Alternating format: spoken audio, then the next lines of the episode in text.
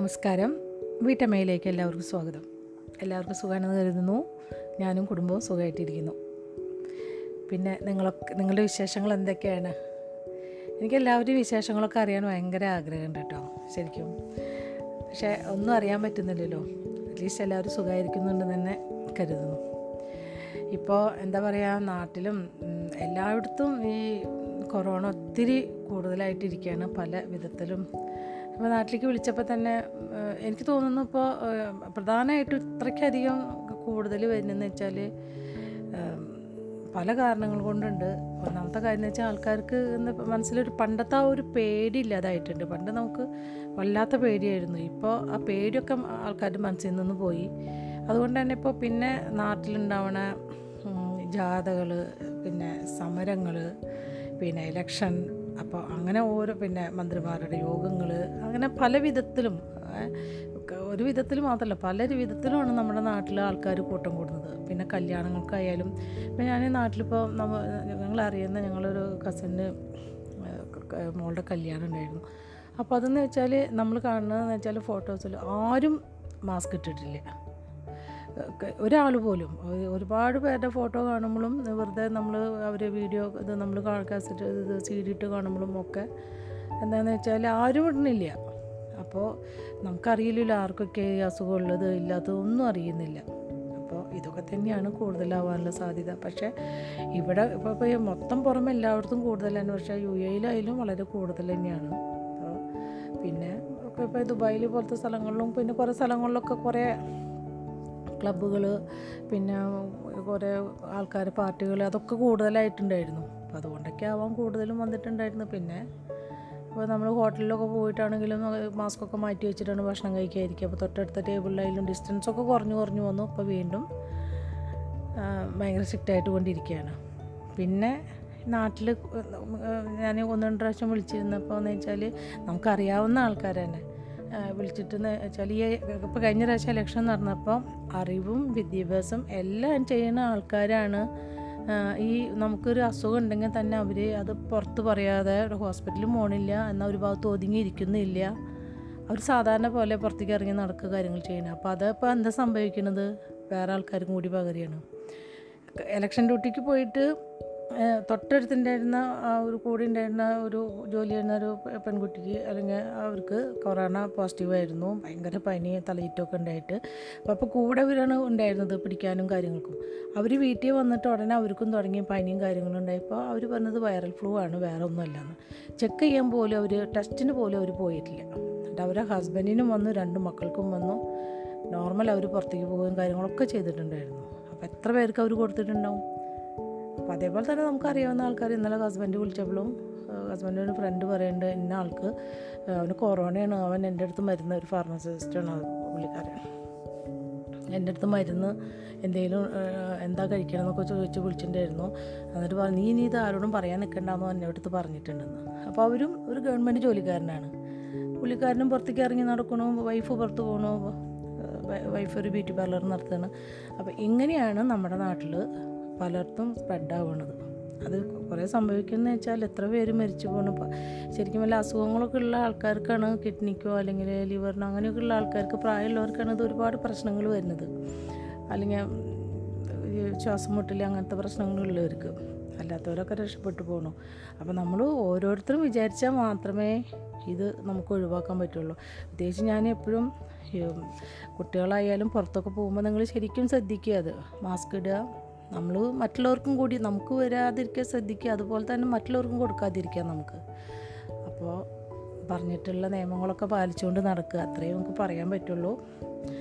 അപ്പം നമുക്കിനി കഥയിലോട്ട് കിടക്കാം. കൂടുതൽ പറഞ്ഞാൽ നിങ്ങൾ എന്താ എന്താ പറയുക നിർത്തി പോകണുണ്ടോ എന്നൊക്കെ ചോദിക്കുക എന്നോട്.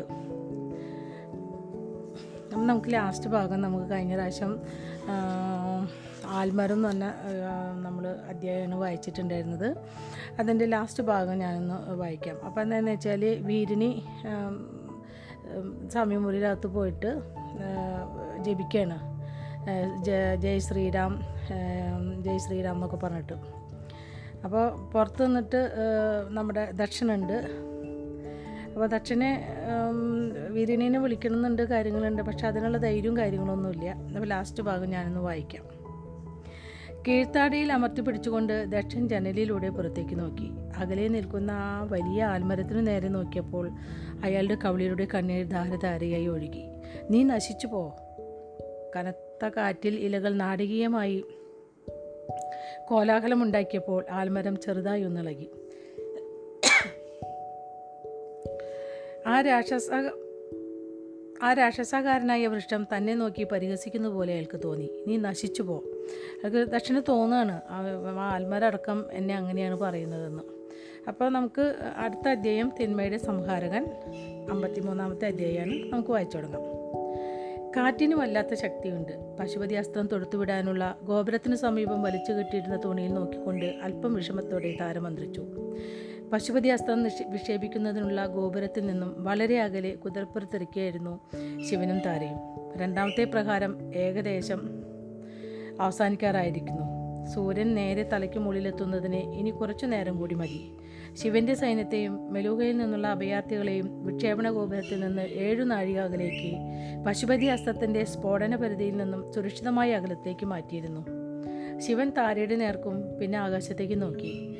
പൊടി പടലങ്ങളുടെ ഗതി നിരീക്ഷിച്ച് കാറ്റിന്റെ വേഗത മനസ്സിലാക്കുവാൻ ശ്രമിച്ച ശേഷം അവൻ പറഞ്ഞു അതൊരു പ്രശ്നമല്ല പിന്നെ ശിവൻ അസ്ത്രത്തിന്റെ ഞാൻ മുറുക്കി കെട്ടുന്ന കാര്യത്തിൽ ശ്രദ്ധാലുവായി. മാസങ്ങളോളം പരശുരാമൻ സംയോജിത സ്വഭാവമുള്ള ആ ഞാണിന്റെ പണിയിൽ ഏർപ്പെട്ടിരിക്കുകയായിരുന്നു. അതിന്റെ അടിസ്ഥാന ഘടന മരം കൊണ്ടുള്ളതായിരുന്നു. ഉൾഭാഗം മരക്കൊമ്പും പുറംഭാഗം മാംസതന്തുവും ചേർന്ന് കരുത്തുറ്റതാക്കിയിരുന്നു. സാധാരണ അസ്ത്രങ്ങളെക്കാൾ കൂടുതൽ വളച്ചു കൂർപ്പിച്ചിരുന്നു. അതിന്റെ അറ്റങ്ങൾ എഴുത്തുകാരിൽ നിന്ന് പുറത്തേക്ക് വളഞ്ഞു നിന്നു. പലതരത്തിലുള്ള ഘടകങ്ങൾ ചേർന്നതിനാലും അറ്റങ്ങൾ വളഞ്ഞിട്ടുള്ളതിന് കൊണ്ടും വലിപ്പം കുറഞ്ഞ ആ അസ്ത്രം അതിന്റെ വലിപ്പക്കുറവിൽ നിന്ന് കൂടുതൽ ശക്തി സംഭരിച്ചു. കുതിരപ്പുറത്ത് സഞ്ചരിക്കുമ്പോഴോ രഥത്തിൽ സഞ്ചരിക്കുമ്പോഴോ ഒരസ്ത്രാഭ്യാസിക്ക് ആ അസ്ത്രം തൊടുത്തുവിടാൻ ഒട്ടും പ്രയാസമില്ലായിരുന്നു. രുദ്രഭഗവാന്റെ പൗരാണികമായ ആ നീളമുള്ള വില്ലിന്റെ പേരാണ് പരശുരാമൻ ആ വില്ലിന് നൽകിയത്. പിനാക. ആ വില്ല് രൂപകൽപ്പന ചെയ്യുമ്പോൾ പരശുരാമന് ഇതൊന്നും അറിഞ്ഞുകൂടായിരുന്നുവെങ്കിലും ശിവന്റെ ഉദ്ദേശത്തിനനുസൃതമായിരുന്നു അത്. പശുപതി അസ്ത്രം പ്രയോഗിക്കുന്നത് അത്ര എളുപ്പമല്ലായിരുന്നു.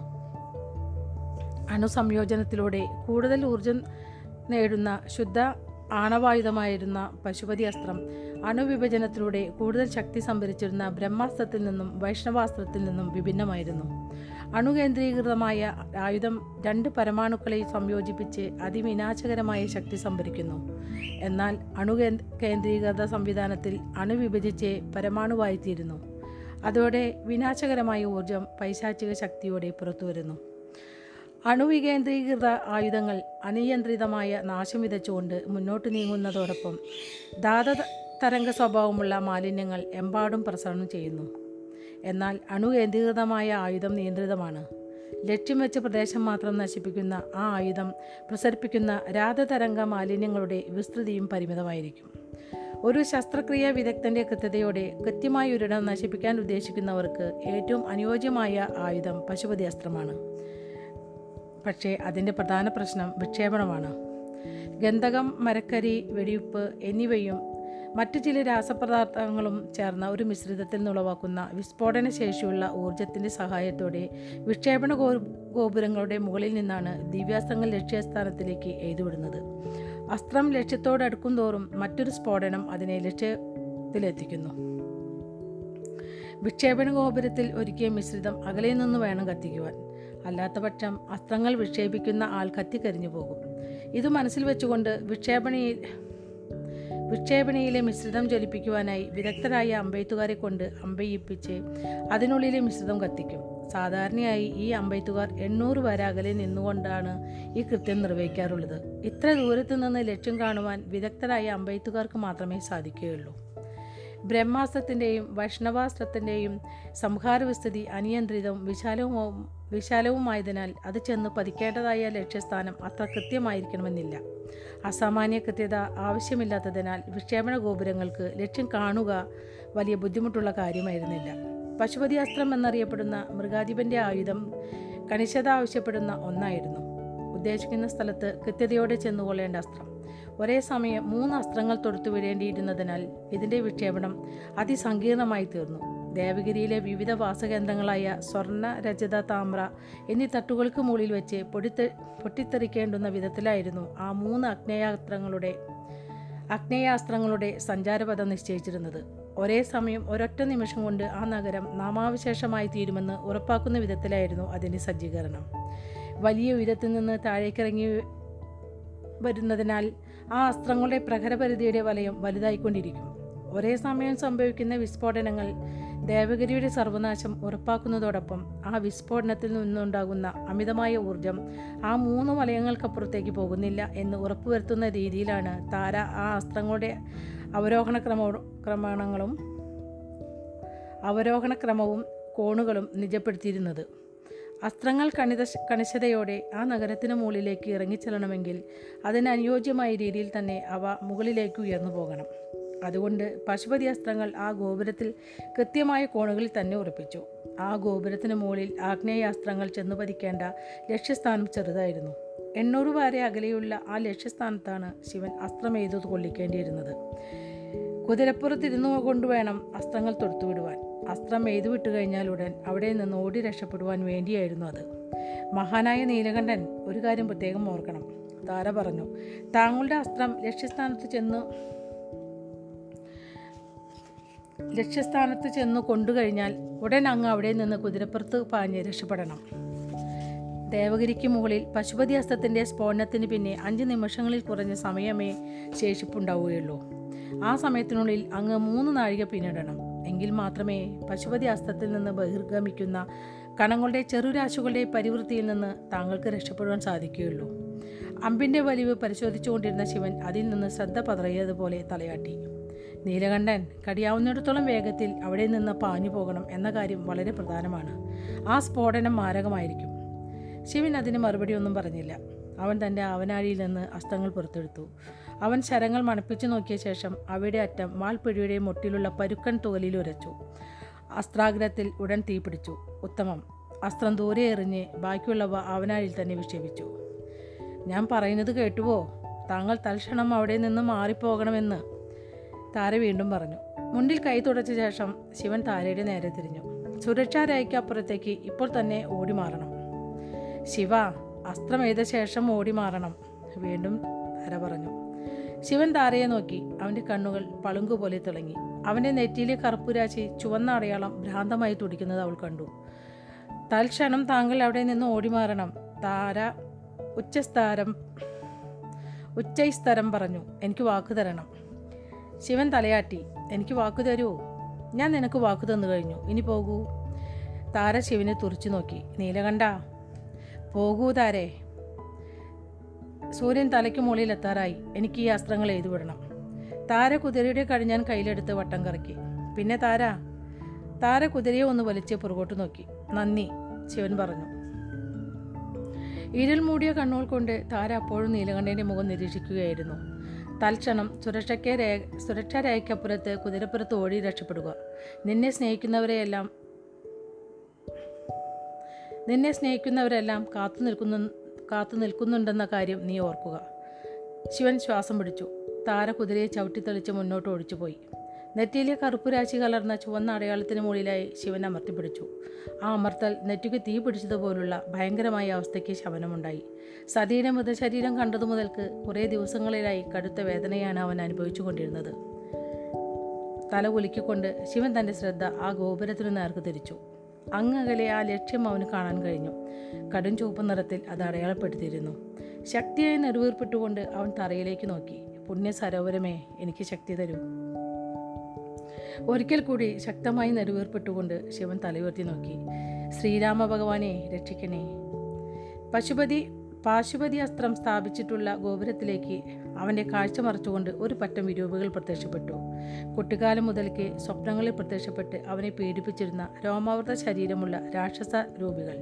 ശിവൻ അവയെ ശ്രദ്ധാപൂർവം നിരീക്ഷിച്ചു. അവയ്ക്കൊന്നിനും മുഖമില്ലായിരുന്നു. മുഖത്തിന് പകരം ആ ഭാഗത്ത് വെളുത്തുമിനുത്ത പലകക്കല്ലാണ് ഉണ്ടായിരുന്നത്. അവരെല്ലാം വാൾ ഊരിപ്പിടിച്ചിരുന്നു. ഓരോ വാൾത്തലയിൽ നിന്നും രക്തം ഇറ്റു വീണുകൊണ്ടിരുന്നു അവരുടെ പേടിപ്പിക്കുന്ന അട്ടഹാസം അവൻ കേട്ടു. താൻ ഒരിക്കൽ കൂടി ആ ഭയചകിത ഭയചകിതനായ കുട്ടിയായി മാറിയതുപോലെ ശിവന് തോന്നി. ആകാശത്തേക്ക് നോക്കി തലകുലുക്കി ആ ദൃശ്യം അവൻ നീക്കം ചെയ്യാൻ ശ്രമിച്ചു നോക്കി. എന്നെ രക്ഷിക്കണേ മനോബ് അമ്മാവന്റെ ശബ്ദം അവൻ കേട്ടു. അവർക്ക് മാപ്പ് കൊടുക്ക് അവരെ മറന്നുകള. തിന്മ മാത്രമാണ് നിന്റെ യഥാർത്ഥ ശത്രു. ശിവൻ കണ്ണുകൾ താഴ്ത്തി അവന്റെ നോട്ടം വിക്ഷേപണ ഗോപുരത്തിൽ കോർത്തു. ആ രാക്ഷസന്മാർ അപ്രത്യക്ഷമായിരുന്നു.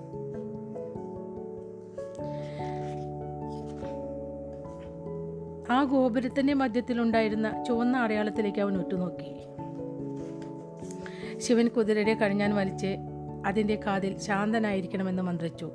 ആ ലക്ഷ്യത്തിലേക്ക് അമ്പെയ്യുന്നതിന് ആവശ്യമായ നിശ്ചലമായ ഒരിടം ആ കുതിര തന്റെ ശരീരം ഒട്ടും അനങ്ങ അനക്കാതെ ശിവന് നൽകി.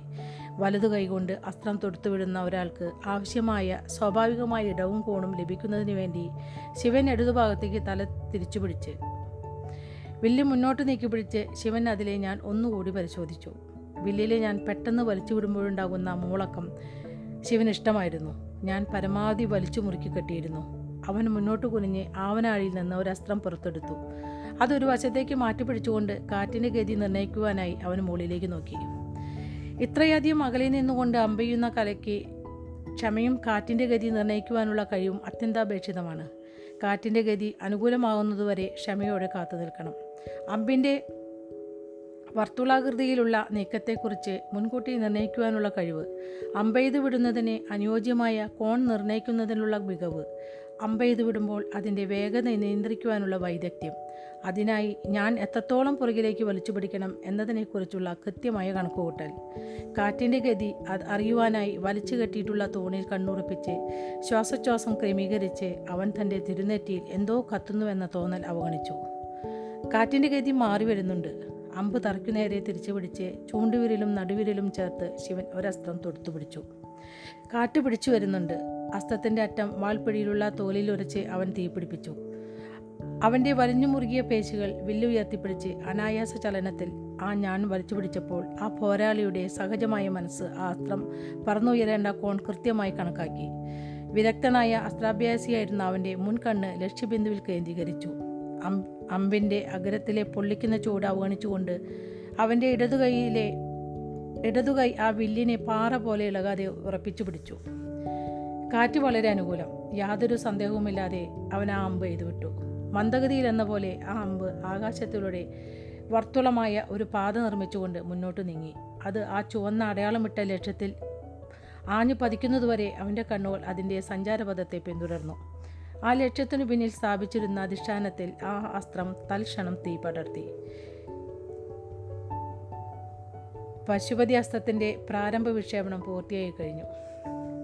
ചില സ്ഥലത്ത് പശുപതി അസ്ത്രം എന്നാണ് എഴുതിയിട്ടുള്ളത് ചില സ്ഥലത്ത് പാശുപതി അസ്ത്രം എന്നാണ് എഴുതിയിട്ടുള്ളത്.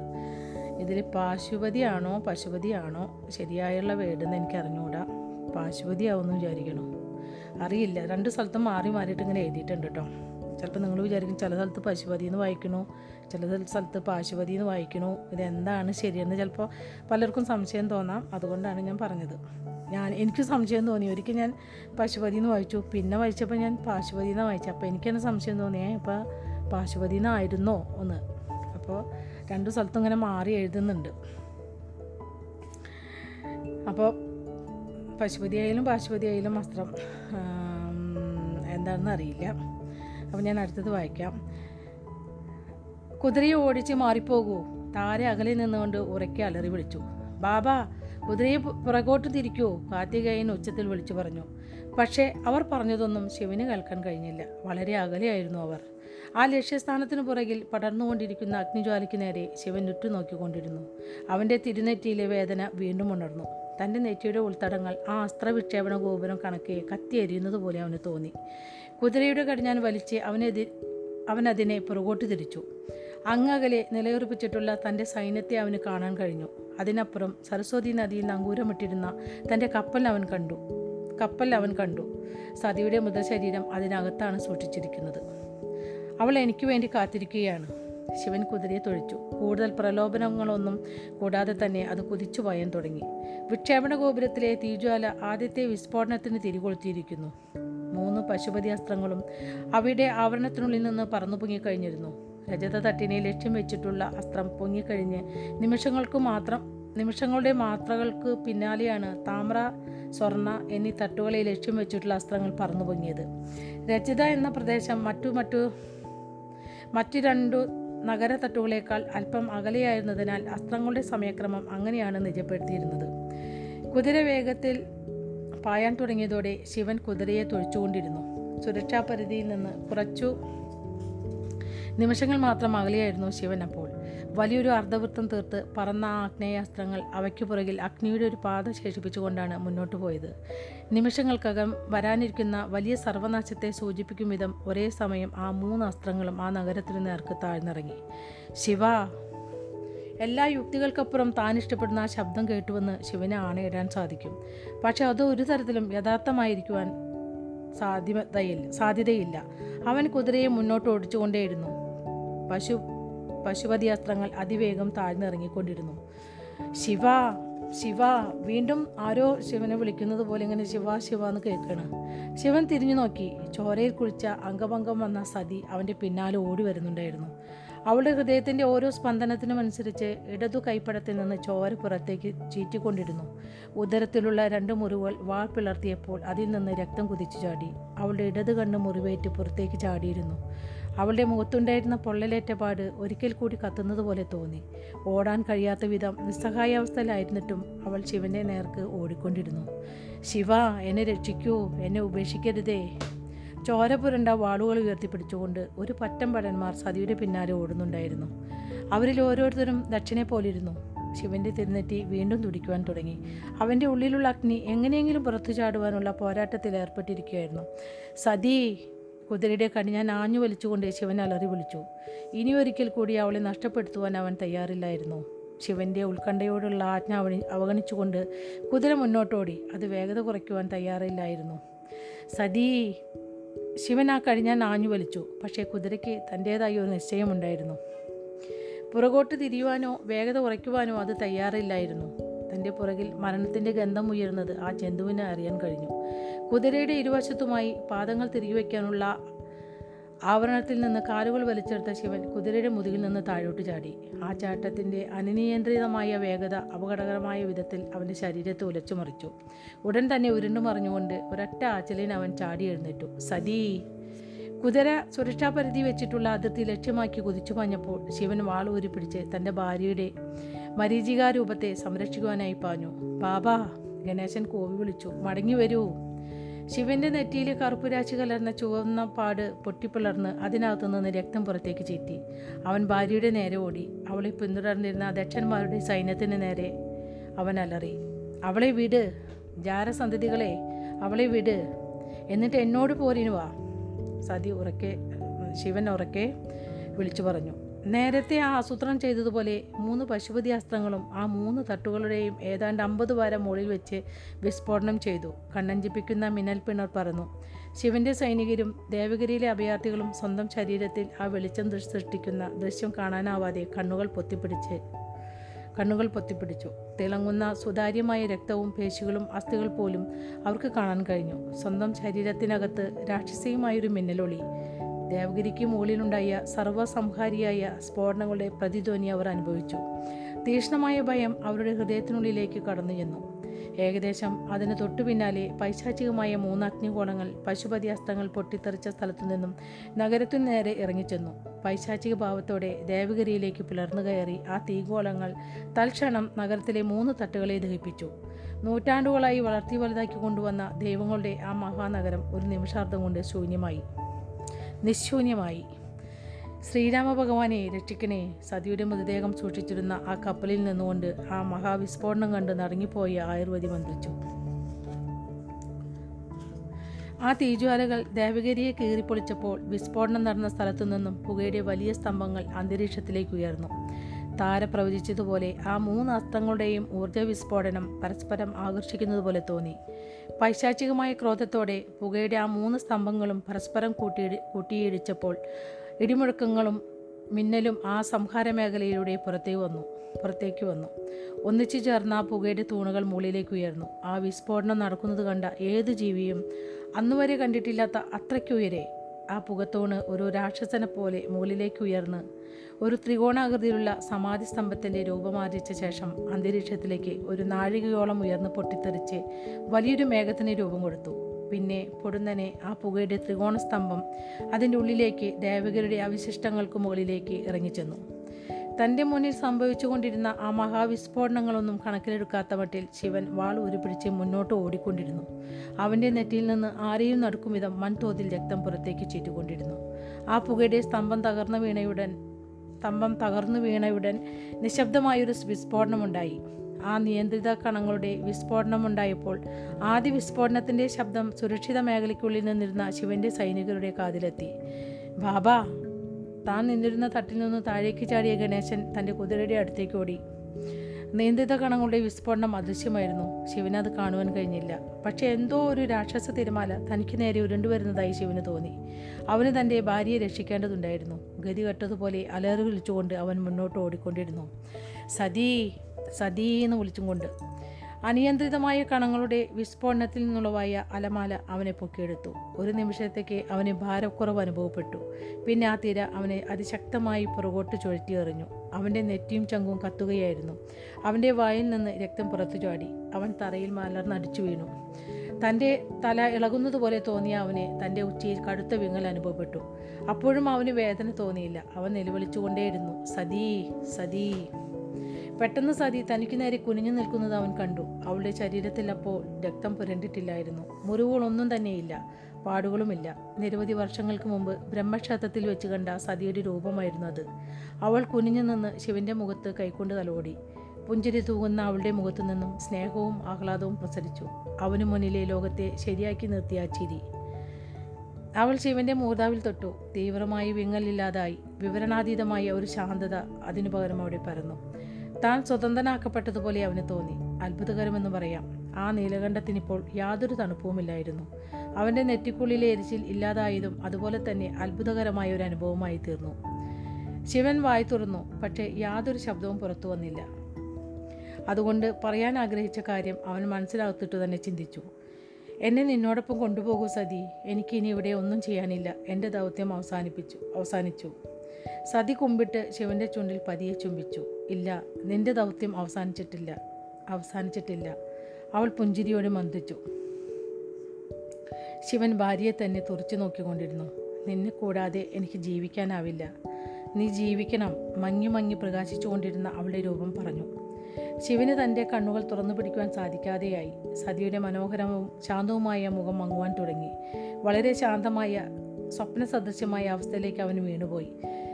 പ്രജ്ഞയുടെ ആഴങ്ങളിലേക്ക് ആണ്ടുപോകുമ്പോഴും ആജ്ഞ ആജ്ഞ പോലൊരു ശബ്ദം കേൾക്കുന്നതായി അവന് തോന്നി. ഇനി മുതൽ ആരെയും കൊല്ലുവാൻ പാടില്ല. ജീവൻ പരത്തുക ജീവൻ പരത്തുക. അപ്പോൾ നമ്മുടെ ഈ തിന്മയുടെ സംഹാരം എന്ന് പറഞ്ഞിട്ടുള്ള ഈ ഒരു അധ്യായവും ഇവിടെ അവസാനിച്ചിരിക്കുകയാണ്. അടുത്ത അധ്യായം പുണ്യ സരോവരം അമ്പത്തി നാലാമത്തെയാണ് എനിക്ക് തോന്നുന്നു ഇത് അവസാനത്തെ അധ്യായമാണെന്ന് തോന്നുന്നു. നോക്കട്ടെ ഞാൻ ഇത് അവസാനത്തെ അധ്യായമാണിത്. പുണ്യ സരോവരം അത് ഞാൻ അടുത്ത ദിവസം വായിച്ചു തരാം. ശരിക്കും ഈ ശിവപുരാണം അങ്ങനെ തീരാരാകുമ്പോൾ മനസ്സിലൊരു വിഷമമുണ്ട്. ഇത് എനിക്ക് തോന്നുന്നത് വായിച്ച് തീർന്നത് അറിഞ്ഞില്ല എന്ന് തോന്നുന്നു അല്ലേ? എനിക്ക് തോന്നുന്നതാണ് അങ്ങനെ ഇനിയും ശരിക്കും ഇത് വായിക്കുമ്പോൾ മനസ്സിലൊരു ഭയങ്കര ഒരു സന്തോഷം തോന്നാറുണ്ട് എനിക്ക്. അപ്പോൾ നമുക്ക് അടുത്ത ദിവസം പുണ്യസരോവരം വായിച്ചു തരാം ഞാൻ അപ്പോൾ ഇതുവരെ ക്ഷമയോടെ കഥ കേട്ടുകൊണ്ടിരുന്ന എല്ലാ എന്റെ എല്ലാ നല്ല സുഹൃത്തുക്കൾക്കും നന്ദി നമസ്കാരം.